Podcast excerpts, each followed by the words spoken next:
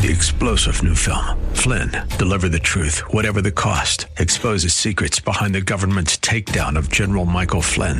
Flynn knew what the intel world had been up to. He ordered the first audit of the use of contractors. This set off alarm bells. He told the truth. He was the most dangerous person for Donald Trump to hire. They had to get rid of Flynn. Flynn, deliver the truth, whatever the cost. Available now. Watch it today. Go to salemnow.com. Salemnow.com.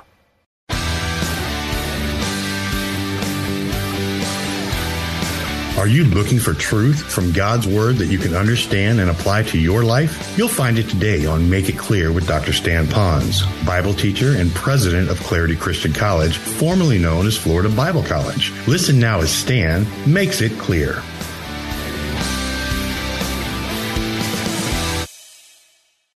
I want to speak this morning on a message called Making Him Known. Because, you know, we can do all that we want to our, with our facilities here, but really what's the bedrock of what we do is, is truly to make Him known. A gentleman by the name of Tom Shepard wrote, Evangelism, that's just what we do.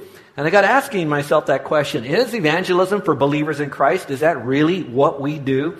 I read some statistics a while ago that said that if we could stop all the births, in other words, no one is allowed to be born, and we could stop all the deaths, no, one, no one's allowed to die, no one being born, no one dying, and we just took the existing population of whatever it is, 7 billion people or whatever, we just took that existing population, and then we released Christians into that population to share their faith. At the rate they're sharing their faith even now, how long would it take to reach a population with no births, no deaths, just you're there? It would take 2,000 years to reach those people for Christ. So I wonder if evangelism is something that it is what we do. Another person said this if you could take all the people in the world and you lined them up right in front of this pulpit, single file, going out that back door, how long would that line be of just lost people in the world? People who don't know Christ. And of course, it's hard to know those statistics because only the Lord knows that Lamb's Book of Life up there. But if we could, how long would the line of lost people be? 100 miles long? 1,000 miles long? Statistics tell us that that line would circle the globe not once, not twice, but some 15 times and if you got in my little old beach car and we began to drive to get to the end of the line, by the time we reached the end of the line, the end of the line would have grown another 30,000 miles longer. We're just not reaching people for Christ. So evangelism may be something that we're not doing and that we could and should be doing. Now, this message this morning is not to put you on some heavy guilt trip, but it is to perhaps give us a little bit of a wake up call. So, for this morning, let's lean into this message and see what does God want me to do in the area of evangelism. For some of you that are our guests that are maybe wanting to know what is evangelism or International Baptist Church all about, it might be good for me to tell you what our simple, very practical purpose statement is. I really like it. Of course, you have International Baptist Church. Often our people say IBC. Well, in house we might say IBC because we know that. But we don't really use that very often because people on the outside doesn't know what IBC is, let alone IBM or maybe even BVD. But for that matter, International Baptist Church comes with this as our purpose statement. We want to include you in the family of God. And of course, we do that by coming alongside you, loving you, serving you, communicating the message of salvation by faith alone to you, hoping you would come to faith in Christ, and then include you. And then next is to build you to maturity in Christ. We don't just want you to be saved and have fire insurance only from hell. We want you to grow and know the joy there is to become like Christ. And then we want to do more than just have us be strong in the Lord. We know that God has left us on planet Earth to communicate that message with others. So now we want to commission you for service locally and globally. So that would be our purpose statement because truly, at least on paper, we want to make him known to other people. And that's a very great uh, purpose statement because it follows Scripture. If you'd like, you can follow along even in your worship folder that you have in front of you in that outline. Here's what it says You shall love the Lord your God with all your heart, with all your soul, with all your mind. And that's the first commandment. That's a good one. And then it says, and the second is like it You shall love your neighbor as yourself. Now, why that is so good is because that passage talks about why we're to love the Lord and why we're to love our neighbors because God tells us to because we really love Him with all of our heart. But then we also have a vision statement that comes off of another verse or passage that's found in Matthew that says that's the Great Commission, that we're to go and to make disciples of all nations and then to teach them, baptizing them in the name of the Father, the Son, and the Holy Spirit. So we have a little bit more. Now that tells us a little bit more how are we to love the Lord and love our neighbors. And so, to help our people out, we want them to know, and this is really helpful for some of you that have been a part of our church just recently. Yeah, we got this great purpose statement include them, build them, commission them. But how do we go about doing that? Well, we've kind of reduced it to five little simple words. One is simply that we want to encourage participation in God's family so you can be known and you can love and be loved and grow, have a family, a safe place where you can worship the Lord. And then, secondly, we also want you to go beyond just encourage participation. We want you to exalt the Lord Jesus Christ. We want you to know that uh, it's all about Him and not about us. And then we want to edify you to the maturity in Christ. And of course, we want to equip you for service. And finally, we want to evangelize the lost globally and locally as well for world evangelism. That's really like what we would hope to be able to do. And I hope that might be it. For some of you, it might be simply this we want to bring them in, build them up, train them, and send them out to do that again. Well, that's where I hope that we will be. And I think that's really where we're headed. For some of you at the Great Commission, the Great Commandment, it might help you to remember this wonderful flow. Listen carefully. Watch, logically. If I really love the Lord authentically, genuinely, and sincerely, that should bring about a change in my heart. And what that would be now is if I really love Him, then I really would love the people that He loves. And He loves the world. So I would love others. And so some people are working on the I really love the Lord, but now we need to take it to the next level, and that is if I really love the Lord, I'm going to love whom He loves, which is the world. And some of you are really getting there, but now we need to take it to another step. If I really love the Lord, then I'll love whom He loves, which would be my neighbors, others. But if I really love them, then what would I want about them? I would want them to love the Lord. And to do that, I would want them to come to faith alone in Christ, place their faith, grow in the Lord, and do the same thing with others. So I love Him, therefore I'll love others. And if I love others properly, then I'll do it by helping them come, become a fully obedient worshiper of God. Now that's really making Him known. That's the bedrock of our church here. And we're learning to do that as a family. And I want everyone to be a part of this wonderful journey as we're discovering how important important that is together. Well, let's go a little bit further in what we're learning here because I think this might be helpful. I got other statistics that said this. They were interviewing people, surveying people. What do you think the purpose of church is? What, what, why do you go to church? What, what, do you, what do you think church is all about? And it came down to two statistics. 89% of the people responded this way Church is a place that's supposed to take care of my needs and the needs of my family. Now, when I got thinking about that, I could think now why so many churches are really launching out into what might be known as felt needs. Now, I'm not totally against that. I think that is biblical. Jesus went after a lot of people that had felt needs and took care of their felt needs. But sometimes we end it with that. So now we become church hoppers and we do the church hop, going from church to church to see which one can do more to meet my needs and the needs of my family. And so that creates churches and leadership that are under the tension to produce more felt needs uh, uh, solutions for people.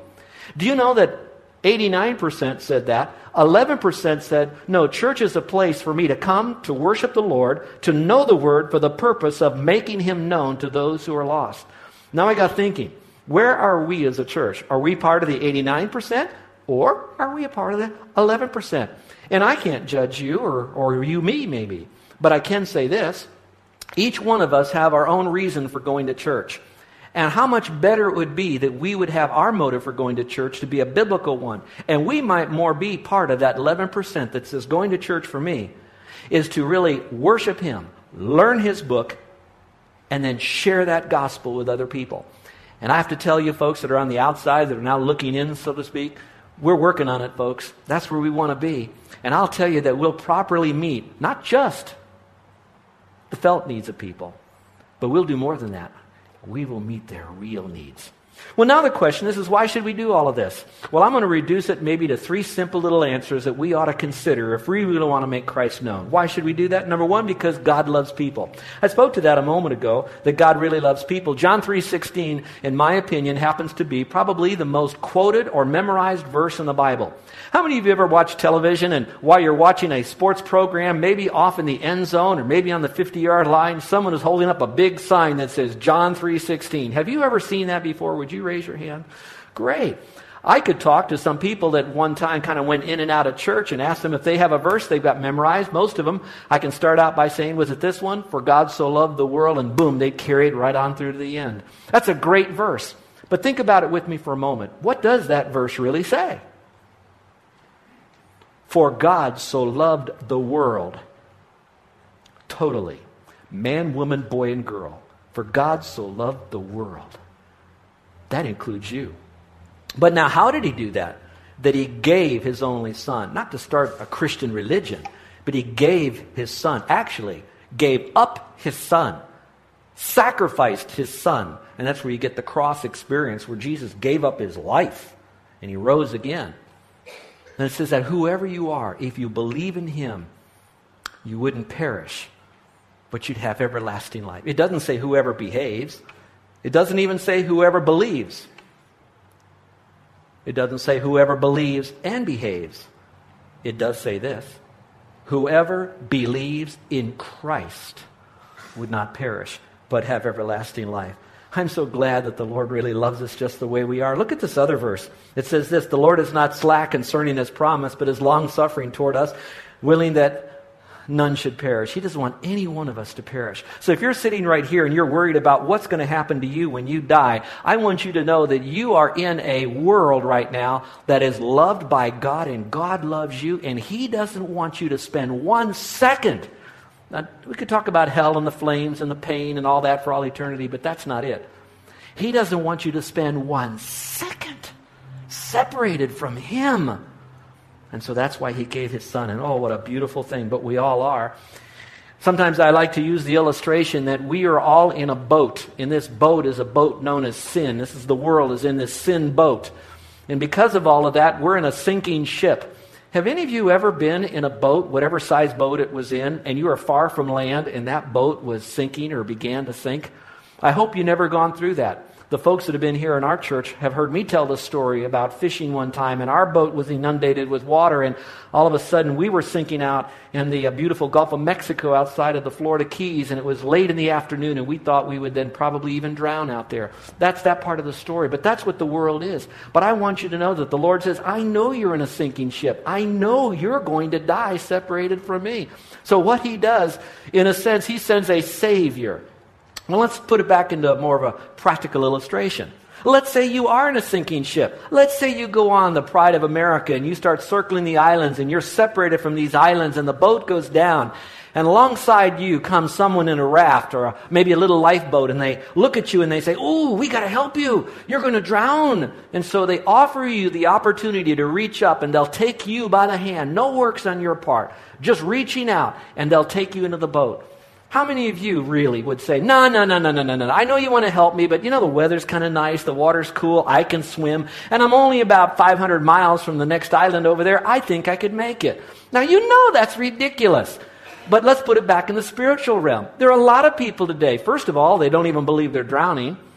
They don't even realize how lost they are. And the few that might think that they're drowning think that they still can swim their own way to eternity with God by doing any amount of either spiritual good work religious or liturgical work, or maybe even some good deeds in the community. And none of that will ever save them. And so our Savior is none other than the Lord Jesus Christ. And He's reaching out to you and me. Now, some of you are saying, Yeah, I already know all that. I know that kind of stuff. I know all of that. But let me take it back to our message. Our message really is evangelism is what we do. I'm grateful that the Lord loves me, but you know what? Thank God. Thank God. Thank God. I'm in the lifeboat. My question to you is do you know that God loves your neighbor? He loves your fellow worker. He loves your classmate. He loves your family. God loves them. And God wants us to make that message of salvation known to Him. That's really making him known. You can talk all about wonderful Jesus. You can talk about his virgin birth. In a sense, you can even talk about Easter and resurrection. But if you don't talk about what all that means and why he did it so they could have eternal life by faith alone, all that is is pretty good theology, but nothing on soteriology, which is the doctrine of salvation. And that's where we need to be the cutting edge. A little bit different than other churches that like to talk all about Jesus and merely praise Jesus. And maybe even teach Jesus' book. But we neglect to tell them about why Jesus came and how they need to know Jesus Christ as their personal Savior. So He's called us to really reach out to other people. He loved us. I hope you've trusted Christ. I hope you've gotten into His life raft by believing that it's by faith alone. And if you have, now we do it to others. Once we're in that life raft, and we had our family go down in that ship, and they're now trying to swim in that black water between Kauai and maybe Maui and this island, that island, floating out through the channel, and we're now in that lifeboat, I, I can tell you right now, I would do everything I could to paddle that lifeboat to whatever family member I had that was on that ship that was now dangling their legs in the black waters off of our island.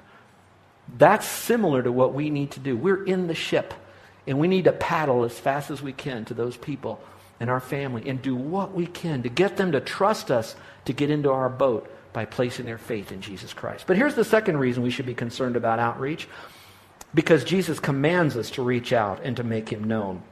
These are very familiar verses to those of us who know Christ, but to those of you that are new on this, look at how powerful these are. Look at how it says in one translation, and he, Jesus, said to them, Go in all the world and preach the gospel to every creature. Now, that word preach doesn't mean you have to have a pulpit and stand on a box. It does mean to open your mouth and speak unto people the plan of salvation clearly and simply and to go everywhere to do that. I like the way the message puts it, a little bit more of a paraphrase. It says, Then Jesus said, Go into all the world, go everywhere, and announce the message of good news, God's good news to one and all. In 1 Thessalonians 2 4, get your pens ready. We're going to do something special with this verse. It says this, But as we've been approved of God to be entrusted with the gospel, even so we speak, not as pleasing men, but God who tries our hearts. Now here's where you want your pen. Circle the word speak. All right? Then find the word pleasing. Whip your pen around that word. Then find the word God the second time in the verse. Circle that. Now just read the three words that you circled. What are we supposed to do in order to honor the Lord? It says, speak pleasing God. And the best way we can speak pleasing God in this verse is to tell other people how to have eternal life because He has entrusted us with that gospel message. Now, folks, the great commandment, which is to love the Lord thy God with all thy heart, all thy soul, and all thy mind, and to love our neighbor, that, and the Great Commission, which is to go and make disciples of all nations, those are called Great Commission, Great Commandment. Those are not the great suggestions. It's not an option to us. Now, folks, what I'm about to say, I know some of you that are reacting to dominant preachers that'll preach hellfire and all that. You do need to listen to this. That there are issues with God that is not a suggestion. It is not just a principle you might consider. It's not something that you want to work through and keep processing. Sometimes God just plainly boils it all down. You need to do this. Now, if you had a child and you told him to do something, whether it's to take out the trash, wash the car, empty the dishwasher, whatever it might be, and you told him to do it, you, you know they have the ability to do that. You've taught them how to do that. You've empowered them to do that.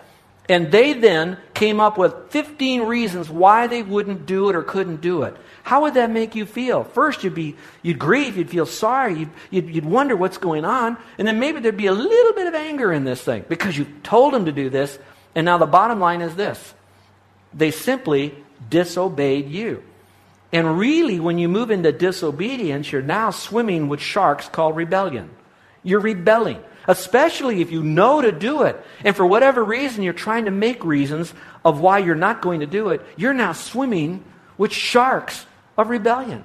So, in your own mind, think this is something that I need to be very much a part of. It's not a suggestion, it's not an idea, it's a commandment from the Lord that this is something that we should do. And how powerful that is. Now let's go to number three. The third reason we should consider making him known is because the church will grow. It is God's will that'll happen. I love it. It is God's will that'll happen. Look at the verses we have here for you. These are great verses. 1 Corinthians chapter 3 verse 6 it says, "I planted, Apollos watered, but God gave the increase." Now, why does God give the increase? Why? Very simple. Because growth is God's will. Look at the next verse. And not holding and not holding fast to the head, from whom all the body, nourished and knit together by joints and ligaments, grows with the increase that is from God. So increasing is from God. Why? Should we grow? Because it's God's will that we grow. And then I like the last verse, Mark, Mark, Matthew 16, 18. And Jesus said, I will build my church. Who builds it? Jesus builds it. Why does he build his church? Because growth is God's will. Look up here for a moment, if you will. We have here in this church, we are a body. We're not an organization, we're an organism. An organism is designed by God to be healthy. He provides what's necessary to be healthy. And when we're healthy, then growth becomes a natural thing. We don't have to force growth, we don't have to make growth. It normally will happen. I've shared a little while ago, but we've got a couple of these hanging baskets of tomatoes that we've, we've done is upside down tomato baskets and we carol got these things out of little seeds and we put the little seed in there and it's grown and now we've got some fruit we've eaten some of these beautiful tomatoes on there the birds and probably some rats got some of the others but they're just kind of out there. Now, some plants are really growing leaps and bounds. And we're so excited. We're going to be gone for about two and a half weeks on this mission trip. And there's a couple people that are going to stay in our home. I don't want to embarrass them right now. I don't have their permission to tell you who they are, but they're going to stay in our house. Do you know what they're going to get? They're going to get delicious tomatoes. They're still about this big and they're green, but by the time we're done, we've done the work and they're going to eat the fruit. So they're going to have a great time with those tomatoes. Now, I have to tell you, we are sharing that testimony. Do you know Stephanie? Now, I can tell you this uh, story because she's in the mainland on that mission trip.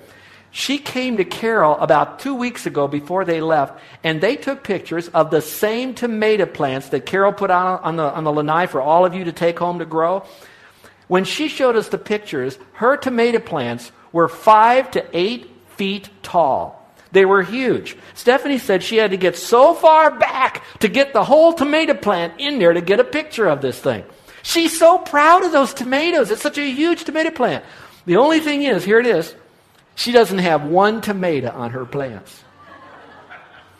So I'm wondering, we could fill this church with people. But I wonder how much spiritual fruit, a changed life, because here's what's going to happen. Listen, and I'm not busting on Stephanie, you know that. But let's say those plants never produce a tomato there's no seeds. Eventually, those tomato plants will die and there's nothing left. Our little ones may not be a big tomato plant, but we got some of the juiciest red tomatoes. And you put some little salt and pepper on that, and you bite into that, and it looks like you just got blood flowing down. You just, that's ugly, isn't it? And you eat that. So we might not have big plants, but we got big fruit. And so God here says, I'm more interested sometimes in the fruit that you're producing than how many people you can pack into concrete and glass. But that fruit only comes when we allow Him to grow us when we're spiritually healthy. So, do you have any sin that somewhere has creeped into your life? Is there any, so to speak, bug of Satan that's chiseling away your intimacy with God, chewing it away? Where that now God says, I want you to grow. You, you should grow. You can grow. You got my spirit in you. You're part of my family. You can grow. You can grow. But you got something that's just hindering you. I don't know. But it's God's will that we grow. Now, there are some unbiblical excuses for not wanting to grow. You can talk to some people in some churches, they say, you know, God's not interested in numbers. Well, there's one whole book of the Bible that's called what, everyone? Okay, and you know, of course, the Lord never knew how many disciples he had, did he? Sure, he did. He had 12. Now, I know one was a rummy, but he had 12. Judas rummy. All right? He had numbers. So, yes, numbers are somewhat important because it's a bit of accountability. It helps us to know and identify people and where they are in all this journey. So, we have to kind of count some. But we're not driven by numbers because, listen, if I want to draw a crowd here, in this, uh, right here on our property, I can tell you how I can draw a crowd on Sunday. I can blow up a building and have fire everywhere. Everybody would stop and they'd come over and look. But that's not what God wants us to do to draw a crowd. He wants us to produce disciples. And that's all part of it. Here's another excuse you hear our church wants quality, not quantity. Now, that does sound pretty good. We do want quality, and we would like a little bit of quantity too. Let me ask this question. How many of you come from a family that there are three or more of you as of brothers and sisters? How many of you come from a family that there are three or more? Would you raise your hand? Let me look at, look, look at the big families we have. Okay. Let's say you go out camping, maybe over at Bellows, and it's now time to pack up, and you got the car loaded, and you look at all your kids, and you have three kids, but one, two, oh, we're missing one. Well, that's okay. We got two, and we'll just have quality, okay? And let, how, how, you know, we all joke about that, but how would you like to have been the one that they left behind?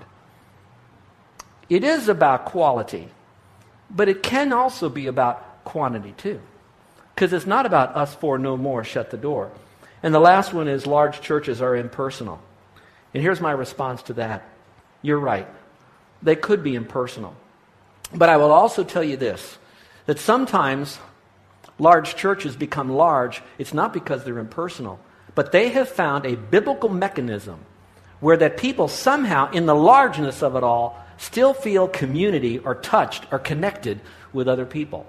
So some people say we have to grow smaller while we grow larger. Huh? See how that works?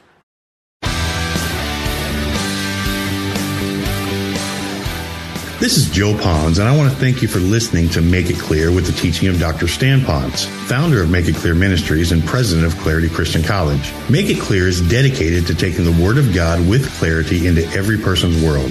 It's the support of listeners like you who make the ministry of Make It Clear possible. You can provide your tax deductible gift to Make It Clear online by going to makeitclear.org. That's makeitclear.org. Thank you for helping us make it clear.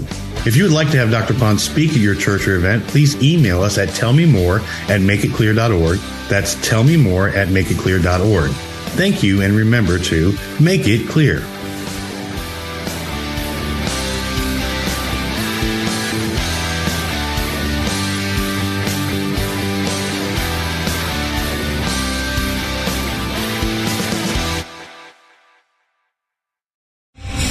Star general Michael J. Flynn, head of the Pentagon Intelligence Agency, knew all the government's dirty secrets. He was one of the most respected generals in the military. Flynn knew what the intel world had been up to. He understood its funding. He ordered the first audit of the use of contractors. This set off alarm bells.